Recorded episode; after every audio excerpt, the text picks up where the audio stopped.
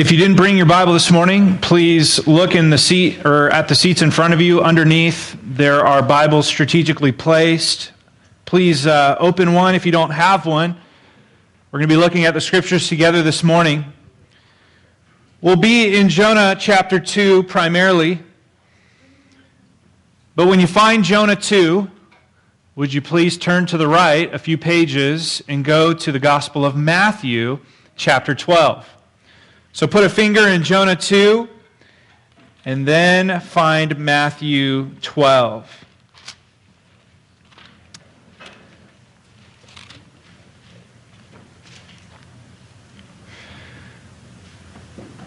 Matthew 12, we'll be looking at verses 38 to 41. Now, at this point in the Gospel of Matthew, Jesus Christ has been teaching with great authority. He has performed extraordinary miracles. I mean, up until this point, he has cast out demons, he has healed a leper, he made a blind man to see, he made a paralytic walk, and he even raised a young girl from the dead. These miracles were performed in the sight of many, even in the sight of the Pharisees, the religious leaders. And so, with that in mind, what the Pharisees ask for next is astonishing. Look at Matthew 12, verse 38. Then some of the scribes and Pharisees answered him, saying, Teacher, we wish to see a sign from you. But he answered them An evil and adulterous generation seeks for a sign, but no sign will be given to it except the sign of the prophet Jonah. For just as Jonah was three days and three nights in the belly of the great fish, so will the Son of Man be three days and three nights in the heart of the earth. The men of Nineveh will rise up at the judgment with this generation and condemn it. For they repented at the preaching of Jonah. And behold, something greater than Jonah is here. Never mind that jo- uh, Jesus has performed extraordinary miracles in the sight of the Pharisees already. They ask for another sign. They want something bigger something more. And so Jesus says, You want a sign?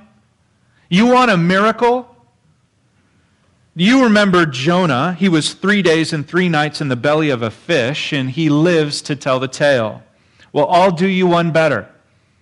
The Son of Man will spend three days and three nights dead in a grave, and he will rise again.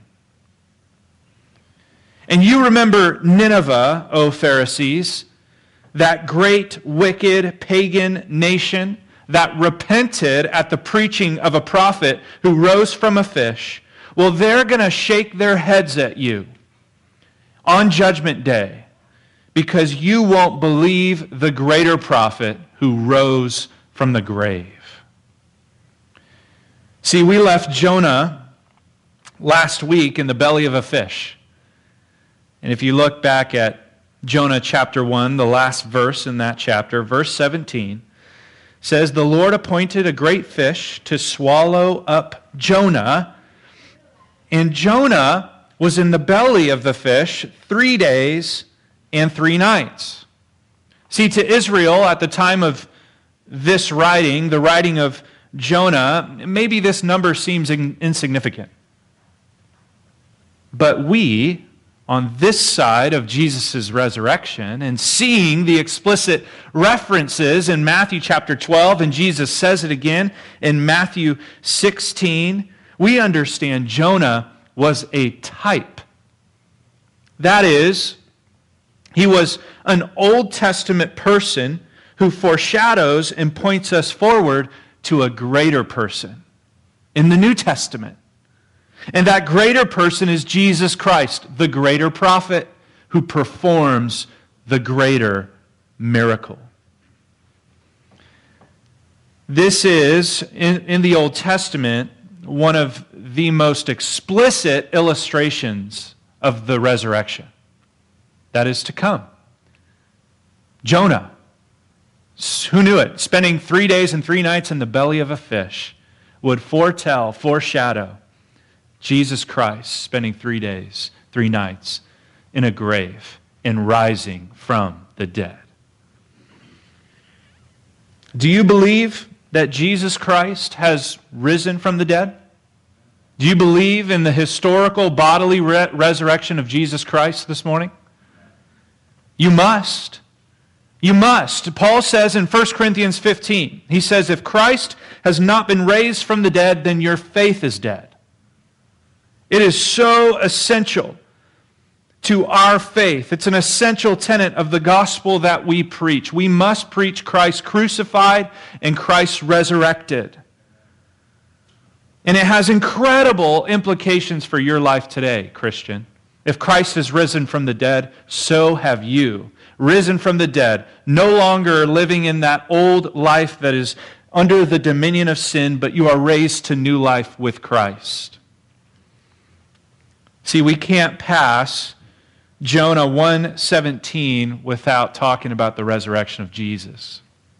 And so that's where I wanted to start this morning.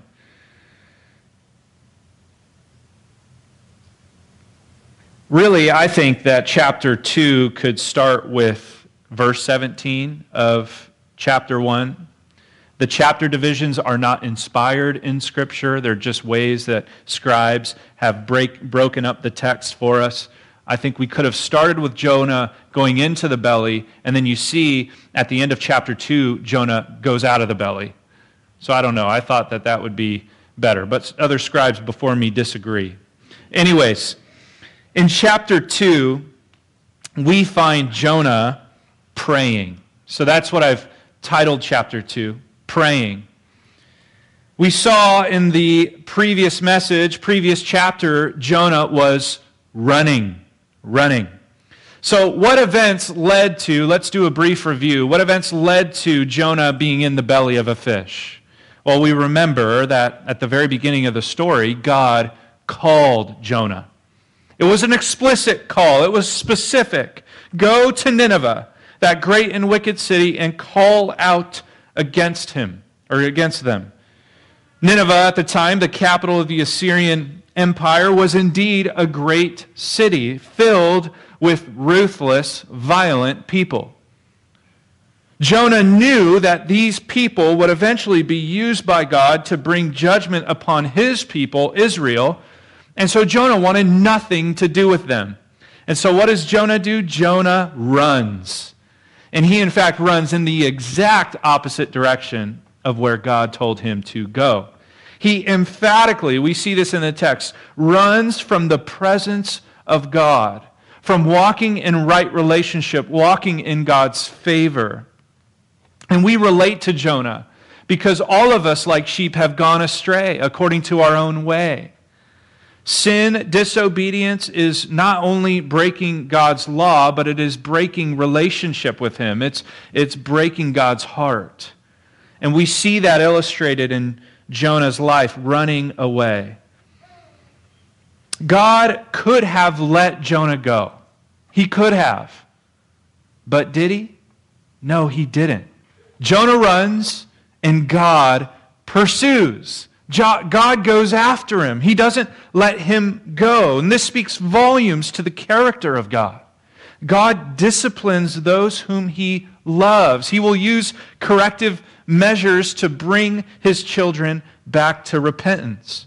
And so he hurls a storm to stop Jonah in his tracks. He uses pagan sailors to call Jonah out in his sin. He even allows Jonah to think that he can kill himself by being thrown overboard. But even then, God doesn't let him go. He scoops him up with a fish that he appointed. And so we see God's unrelenting love displayed in the book of Jonah. And we'll see more illustrations of his love throughout the rest of the book. And then all this drama between the sailors and the Jonah, that, or just the sailors and the Jonah, that we see in chapter 1, this was not in vain because God used it to save the sailors. We saw that the mariners worship. God saves them. The, they went from superstitious, polytheistic, fearful pagans to committed, monotheistic, God fearing Christians in just a matter of maybe minutes, hours. God saves whoever he wants, whenever he wants, wherever he wants, and however he wants. Because remember, the theme of Jonah is what? Salvation belongs to the Lord. And we're reminded of this point over and over and over again. And so we find Jonah in the belly of a fish, and he prays. And that's the majority of the content in chapter 2. So let's walk through this prayer and learn lessons from Jonah's prayer. We can learn something from seeing how Jonah prays. And so, point number one the first lesson we learn from Jonah's prayer is that God hears and he answers. God hears and answers. Look again at Jonah 2, verse 1. Then Jonah prayed to the Lord his God from the belly of the fish. Do you remember who Jonah was running from last chapter? He was running from who? From the presence of the Lord. Now, who is he turning to? The Lord his God. Finally, Jonah's heart has turned. We see a difference in Jonah's heart as he turns to the Lord, not from him. And what is the content of his prayer? We jump right into verse 2. He says, I called out to the Lord out of my distress. Out of the belly of Sheol I cried. And did God answer? Or did God give him the passive aggressive, silent treatment? Oh, no, Jonah, you need to stew in this a little bit longer, all right? Did he send Jonah to voicemail saying, hey, I'll call back later when I've, when I've really thought this through? No, no, no. What, is, what does God do? He answers. He hears and he answers Jonah's prayer. This is amazing. The undeserved kindness of God that he would grant Jonah an audience, that he would restore his presence to Jonah. Even after all Jonah had done. Jonah had explicitly run from the presence of God. His disobedience took him to the point of being so stubborn, he was willing to die. And then in desperation, he finally, his heart turns and he remembers the Lord and he calls out to him, and God quickly responds. Oh, this is a lesson for us. When we've taken our sins so far, when we're in desperate situations, even if our own sin has made us desperate, we call to the Lord and we know that He hears and that He answers the prayers of the brokenhearted.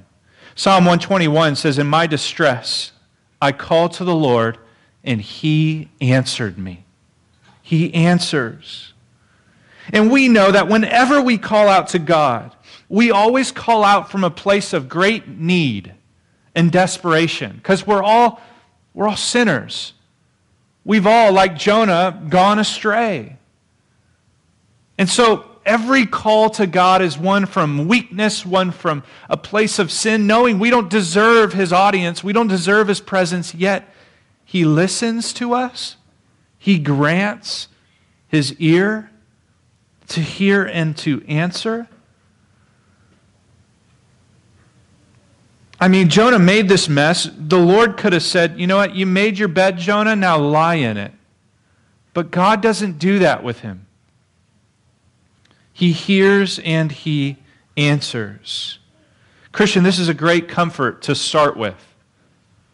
that in your distress, in your great moment of need, even at the bottom of your own pit of sin, if you would just turn your heart to the Lord in prayer, He hears and answers. I mean, the psalmist says in Psalm 66 20, Blessed be God, praise God, because He's not rejected my prayer or removed His steadfast love from me. In 2 Chronicles chapter 7 verse 14, God says this, if my people who are called by my name, if they would just humble themselves and pray and seek my face and turn from their wicked ways, then I will hear from heaven and will forgive their sin and heal their land. Oh, we need to humble ourselves and turn quickly to God, even in our desperate state. See, what we have believed is this lie that when we get ourselves into that kind of desperate situation, we got to somehow climb out of it ourselves before we go to God. We need to make ourselves look good. I need to have a good day before I go to, the, go to God in prayer. Well, I need to have a, you know, I need to pull myself together. I can't go to God looking like this. What's he going to think? I'm covered in sin. i have made a huge mess. So I need to clean it up. I need to do some good things to prove to God that I, I really am sorry. No. Run quickly to God, your Savior. Run quickly to God in prayer. Admit your guilt, admit your shame, confess your sin, and cry to Him for help. Cry to Him for restoration. Wherever you are, when you fail, no matter the mess you've made, go quickly to God, even when you know you've sinned and gone far away from Him. Turn quickly to God in prayer. Don't delay. Don't wait. Don't try to clean yourself up. Go to the Lord 1 Peter 5 says, Humble yourselves, therefore, under the mighty hand of God, casting all your anxiety on him because he cares for you. God hears and answers even the sinner's prayer. You know, we see something has changed in Jonah's attitude. He went from running from God to running to the Lord in prayer. I mean, we remember Jonah walking calmly into the hull of this ship. He just kept going down. He was even sleeping during the storm.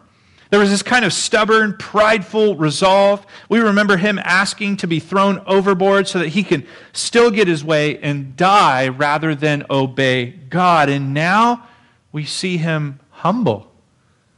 We see him desperate, deeply troubled, afraid. Why? Why? What happened in the heart of Jonah? Well, this leads us to point number two. God hears and answers our prayer. And then point number two God lets us down. God lets us down. God sometimes takes us to a breaking point in order that we might turn and trust in Him. This prayer of Jonah is written in poetic form. There's great poetry in this prayer and, and great imagery. It's aquatic, it's watery. It describes Jonah's descent, but it's also poetic, symbolizing not only Jonah's sinking in the sea, but going further and further away from God. And it's actually formatted in, in what's called a chiasm, verses 2 through 6, and I tried to show you that through the PowerPoint.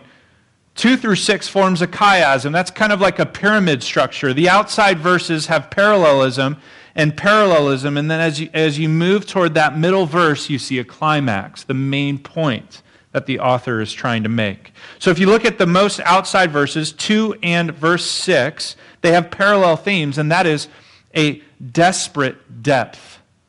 A desperate depth. Jonah says, I, I, called out of my distress. I called out of the belly of Sheol, verse 2. Verse 6 At the root of the mountains I went down to the land whose bars closed upon me forever. That's desperate depths. And then if we look at verses 3 and 5, they also have parallel themes of sinking in the sea. Sinking in the sea.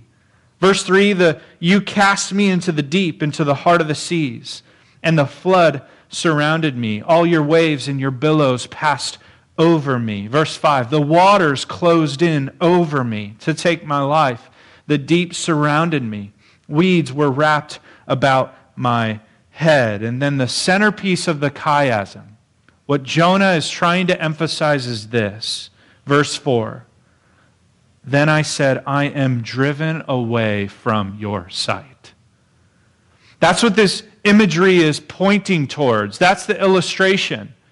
Not only of Jonah physically sinking in water, but Jonah being driven from the presence of God. This is what it feels like. Running from God, being driven away from the presence of God, feels like you're sinking and drowning in the ocean. And Jonah did both. was actually drowning and spiritually drowning as he was driven away from the sight of his God. This is ultimate despair. Have you been there? Have you been there in your life? Been to the point of ultimate despair? Feeling like you are so far from God.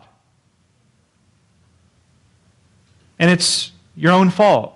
It was your own sin that left you there. You have to understand something sin always leads to desperation and death. Sin always leads to desperation and death. Remember what we said last week. The way of sin is this you pay the fare and you never get to where you're going. Jonah paid the fare to go to Tarshish and he never got there. What a great illustration of sin. Sin promises you happiness, sin promises you fulfillment and pleasure forever, but it never provides.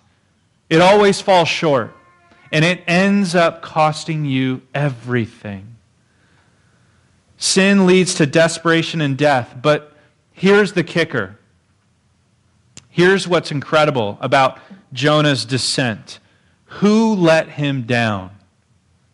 Who does Jonah recognize in his prayer that is responsible for allowing him to get to such depths? Look back at the text. Look at verse 3. You cast me into the deep. Who is he talking to? God. Your waves and your billows passed over me. I was dri- I am driven away from your sight. That's in the passive. Somebody was driving me away, and who was that somebody? Was the Lord. Sovereignly allowing Jonah to get to his breaking point, to get to ultimate desperation. This is a paradox of sovereignty and responsibility here we see in the text. Ultimately, God is sovereign even over your suffering. He's in control over it all. He makes the lots to fall on Jonah. He uses Jonah's suicide plan to eventually restore him and save him. He, he allows Jonah to be swallowed by a fish in the sea first. He brought Jonah to this low point. Yet, Jonah is responsible for his sin, and these are the natural consequences of them. It's his own fault that he's at this all time low. He can't blame God for his sin. He made these decisions and ran far, far away from God to the point of despair and death. So sin leads to despair and death.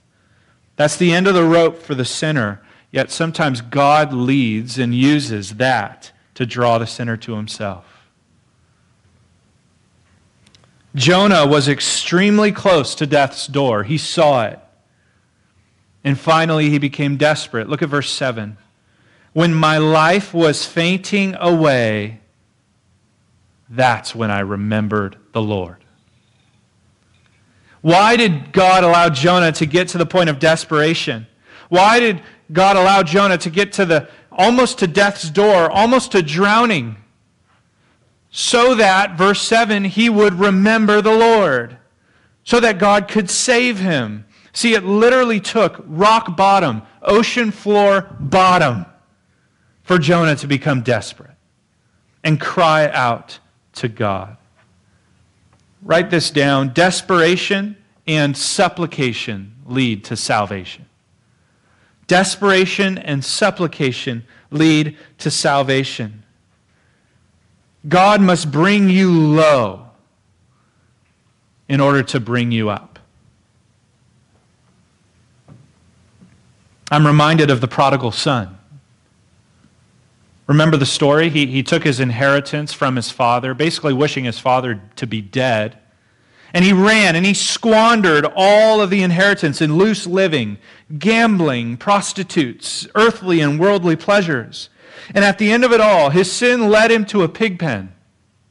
And he was about to eat food out of a pig's trough because he didn't have enough money to spend on food. That's low. Yet, when did the prodigal son remember? At that point. He remembers who? His father.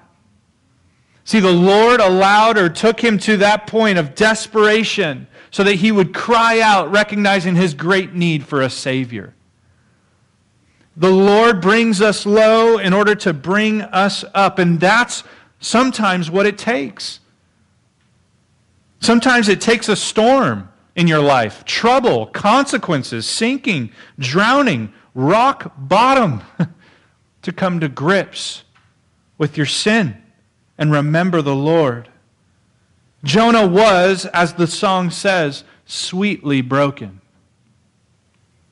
He had to be. This is where his sin left him, brokenhearted and crushed. And then listen to these verses. Psalm 34 18. The Lord is near to who? The brokenhearted. And he saves the crushed in spirit. The sacrifices of God are a broken spirit. A broken and contrite heart, O God, you will not despise. Matthew 5 Blessed are the poor in spirit, for theirs is the kingdom of heaven. Blessed are those who mourn, for they shall be comforted. Blessed are the meek, for they shall inherit the earth.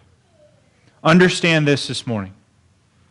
You don't enter the kingdom of heaven with your chest out, your head held high, or any ounce of self righteousness, arrogance, boasting, or pride. It's not how you get to heaven. You enter the kingdom of heaven with your head down low, beating your chest, saying, God, be merciful to me, a sinner.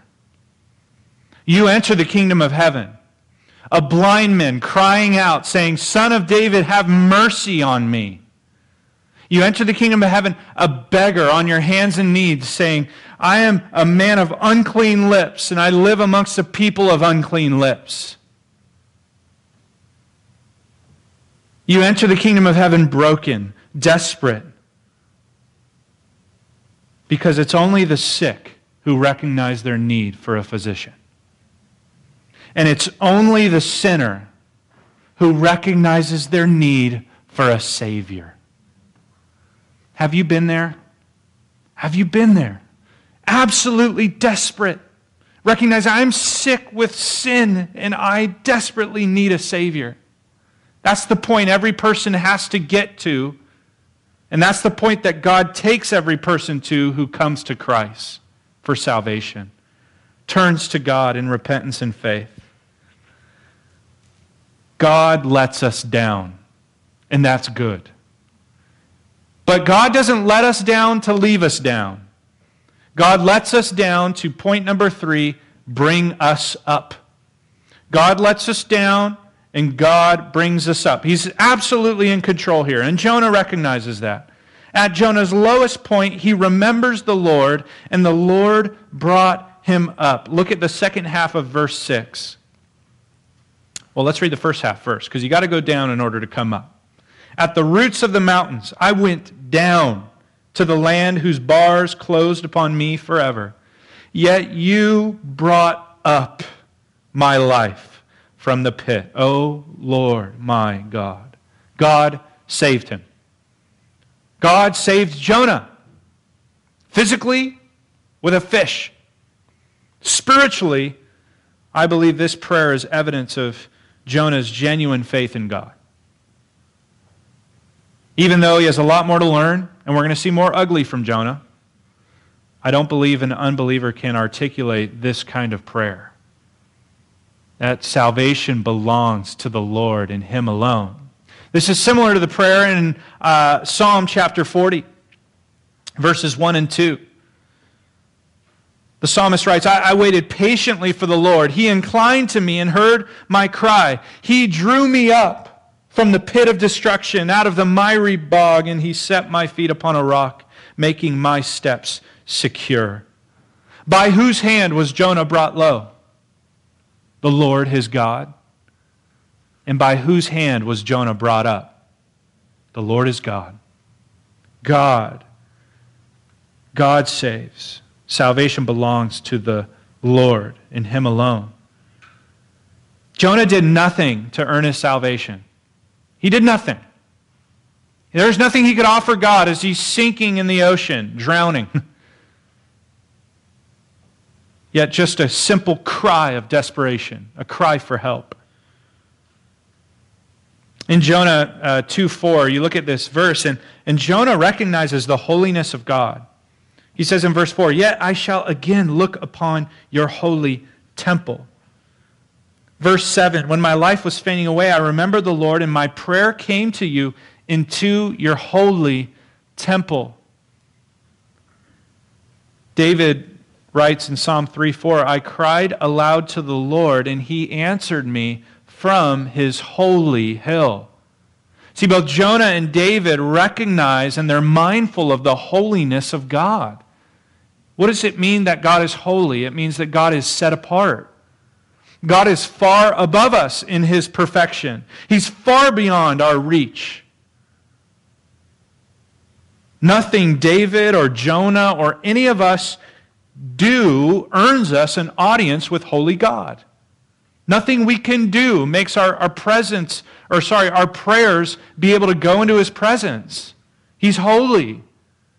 His temple, where his presence resides, is holy, the holy of holies. We're all dead in our trespasses and sins. Nothing we do can make ourselves holy. We're all like David said, stuck in a miry bog. We're at the bottom of a well that we cannot climb out of. It is only by the grace and mercy of God that we can be saved. Only by God's mercy and grace could Jonah be saved from the pit that he put himself in. And the same description is used of our salvation. We see the same description used in the New Testament in Ephesians chapter 2. Why don't you turn there in your Bibles? A fast turn over to Ephesians 2. Do you remember this passage when we went through the book of Ephesians? This illustration of us being brought up, saved out of this pit of death. Ephesians 2 1 through 6.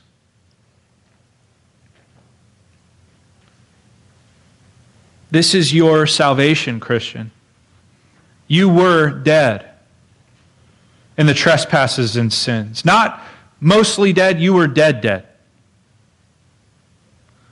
in which you once walked, following the course of this world, following the prince of the power of the air, the spirit that is now at work in the sons of disobedience, among whom we all once lived in the passions of our flesh, carrying out the desires of the body and the mind, and were by nature children of wrath, like the rest of mankind. We were sick with sin, desperate and dead.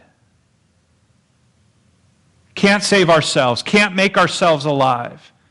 We have no right in this position to enter God's holy temple or for our prayers to even be heard by God in his holy hill.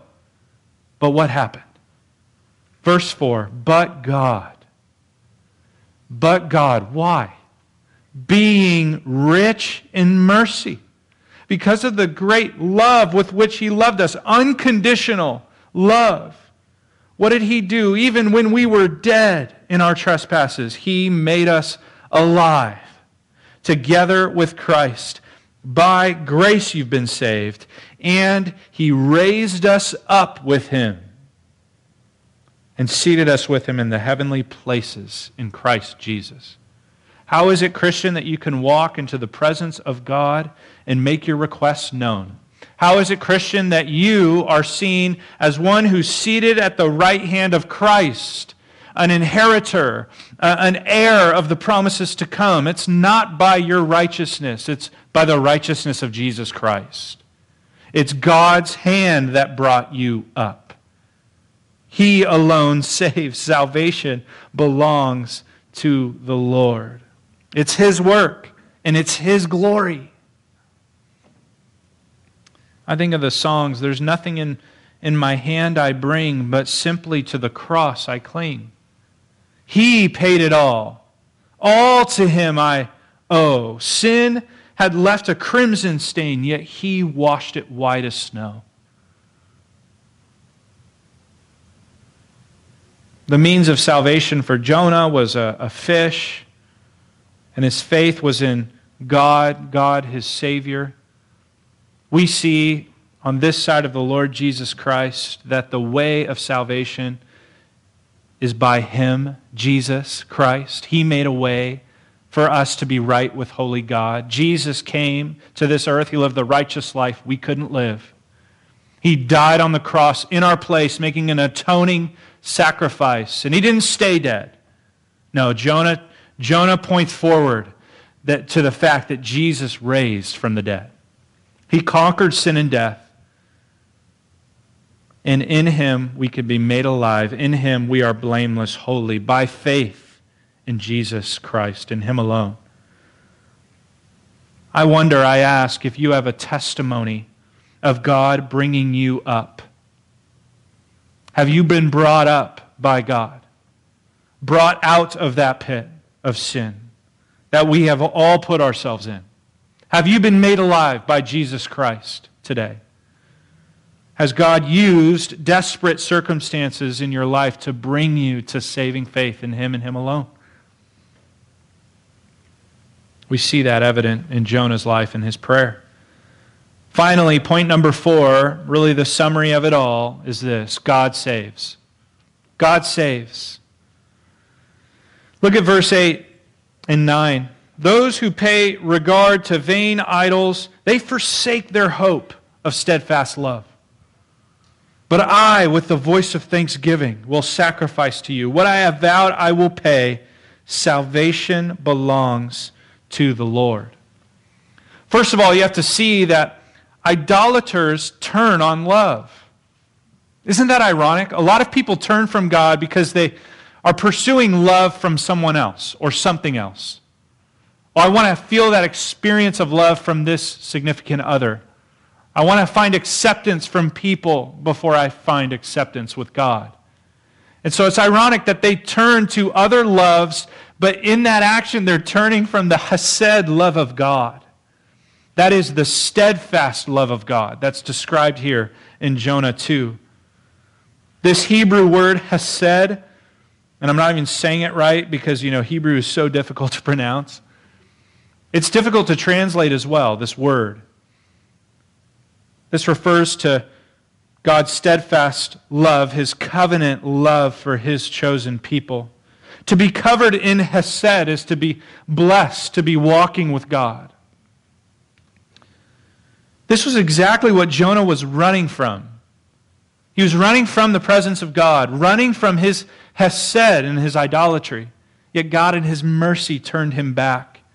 And Jonah just recognizes from his own testimony those who pay regard to vain idols, they're running from God's steadfast love. Look at what you're running from the love of God. Have you interacted with a person who has so clearly and blatantly forsook the love of God? I remember when I first became a Christian, the Lord brought a, a friend into my life. His name was Kyle. And I was a new believer. I was very excited about the Lord and excited to share the gospel with, with everybody. And so the Lord brought this new friend into my life, and I was sharing the gospel with him. Long story short, for Kyle, Kyle was in a life threatening accident on his motorcycle. He was uh, put into a coma for a couple of weeks, and they thought he was going to lose his life. He went into emergency surgery, and the doctors told his parents Your son is going to die. It wasn't his fault. This lady had pulled out in front of him, and he went over the windshield, and tremendous damage. But by the mercy and grace of God, he lived. He survived. And uh, in his recovery, he received a, a big chunk of change because of the litigation and the lawsuit. In fact, Kyle was an instant millionaire after this accident. And by God's grace, the doctor told him, hey, you'll live a long, healthy, happy life. Just don't go on roller coasters because your, your head's been shaken up a little bit. So he did. He had his life back and he had a lot of money. And I met Kyle at this point. The Lord brought him into my life. And it seemed like at the beginning of our relationship that Kyle was interested in spiritual things. He was interested in going to church. And I kept telling him, maybe the Lord has used these grave circumstances in your life. He's given you a second chance physically. Turn and live your life for Jesus. Repent and believe in Jesus Christ, who will bring ultimate fulfillment in your life. This money won't do that for you. Well, as our relationship grew and over time, it became evident that Kyle wanted the things of the world and not the Lord. He started to buy cars, houses, things, and started to engage in worldly pleasures, girls, and everything else. And it started to decline and decline and decline. And I remember just keep I kept calling him to repentance. I kept calling him to believe in Jesus who is the only one who will ultimately satisfy him. And I remember him one day, we were sitting in his brand new Corvette, and uh, he looked at me and he said, Morgan, I just can't. I want these things more than I want Jesus. And it was a heartbreaking conversation, but it became, he just so brashly said, I don't want the love of God, I want the love of the world. Oh, heartbreaking. I pray that the Lord would continue to work in his heart and that maybe those seeds sown long ago would produce genuine faith. But it was the first time in my Christian life seeing somebody actually turn from the Hesed love of God. And it's heartbreaking. Don't do that. Don't turn or forsake the steadfast love of God. This is the sad end for the idolater no love. But not Jonah. Jonah says in verse 9, But I, with the voice of thanksgiving, will sacrifice to you what I have vowed I will pay. Salvation belongs to the Lord. By God's grace and mercy, thank you, God, that that's not me. That's what all of us should say. And we learn just from this simple verse that gratitude drives obedience in the Christian's life. We're not saved by works. We're not saved by being obedient to God, but salvation produces works. Salvation produces obedience, and it did in Jonah's life. I, with the voice of thanksgiving, will sacrifice to you. What I have vowed, I will pay. I will fulfill my duty as prophet because I'm so grateful and thankful for you saving me. As I rush to conclude here, we see that phrase, the theme here salvation belongs to the Lord. That's the theme of the book of Jonah. It's the theme that keeps us going through chapters 1, 2, 3, and 4. And at this point of the story, I just want to note something. Jonah says this in reference to his own salvation. You see that in verse 9? But I, with the voice of thanksgiving, will sacrifice to you what I have vowed I will pay. Salvation belongs to the Lord. He's talking about his own salvation. What he doesn't see yet, and what we will see, is that, yes, indeed, salvation belongs to the Lord, and he's going to save others. And Jonah doesn't like that very much. We'll see that when God saves, namely Jonah's enemies, the Ninevites, he sings a different tune. Jonah's sanctification is not yet complete. He's got a lot of learning and growing to do, and Jonah's still a sinner, and we see some ugliness in chapter 4. But nonetheless, the statement is true, isn't it? Salvation belongs to the Lord. He does it. It ultimately comes from Him, through Him, and to Him. And this is a repeated theme, throughout the Scriptures. Psalm 3 8 Salvation belongs to the Lord. your blessing beyond your people. It is exclusively to God, no one else. Isaiah 43 11. I am the Lord, besides me there's no Savior. Hosea 13, I am the Lord your God from the land of Egypt. You know no God but me, and besides me there is no Savior. There is no Savior outside of God. Finally, Revelation 7 9 through 10. This is an incredible passage.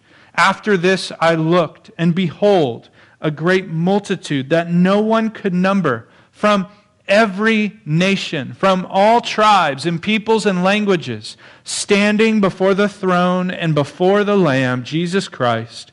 They were clothed in white robes with palm branches in their hands, crying out with a loud voice, What? Salvation belongs to the Lord. To our God who sits on the throne and to the Lamb. Did you see Nineveh in there? Nineveh's in that passage. All nations, all tribes, even those in Nineveh, salvation belongs to our God. God alone saves. It's His decision. God saves again, however, whoever, wherever, and whenever He wants. If you're not saved, if you've not been raised to new life in Christ, if you've not yet believed, would you turn to Him today? Trust in God, the only Savior, Jesus Christ, His Son, whom He sent to die on the cross for you. And, Christian, we with Jonah say with great thanksgiving and gratitude, Thank you for saving me and pulling my life out of the pit. Let me pray. Heavenly Father, Thank you so much for this prayer from Jonah that we see that so explicitly points and glorifies you. God, you are the one who let us down so that we might see the desperation of our sin and where it leads, so that we would turn to you and believe. And then, God, you bring us up. You save, God. Salvation belongs to you. I pray for the people in this room who are not yet saved. Pray that you would draw them to yourself right now. They would confess and repent from their sin and believe in Jesus Christ and Him alone. Pray that you'd stir them to talk to somebody after service today. God, we just ask also for us as believers who are so thankful and grateful for our salvation that you would continue to stir up and warm our hearts because of what you've done for us. Help us to be evangelistic. Help us to love one another with great love because you've so loved us. we pray that you would do this in our hearts by your strength. Just use us, Lord, according to, to glorify you and to proclaim your name. In Jesus' name, amen.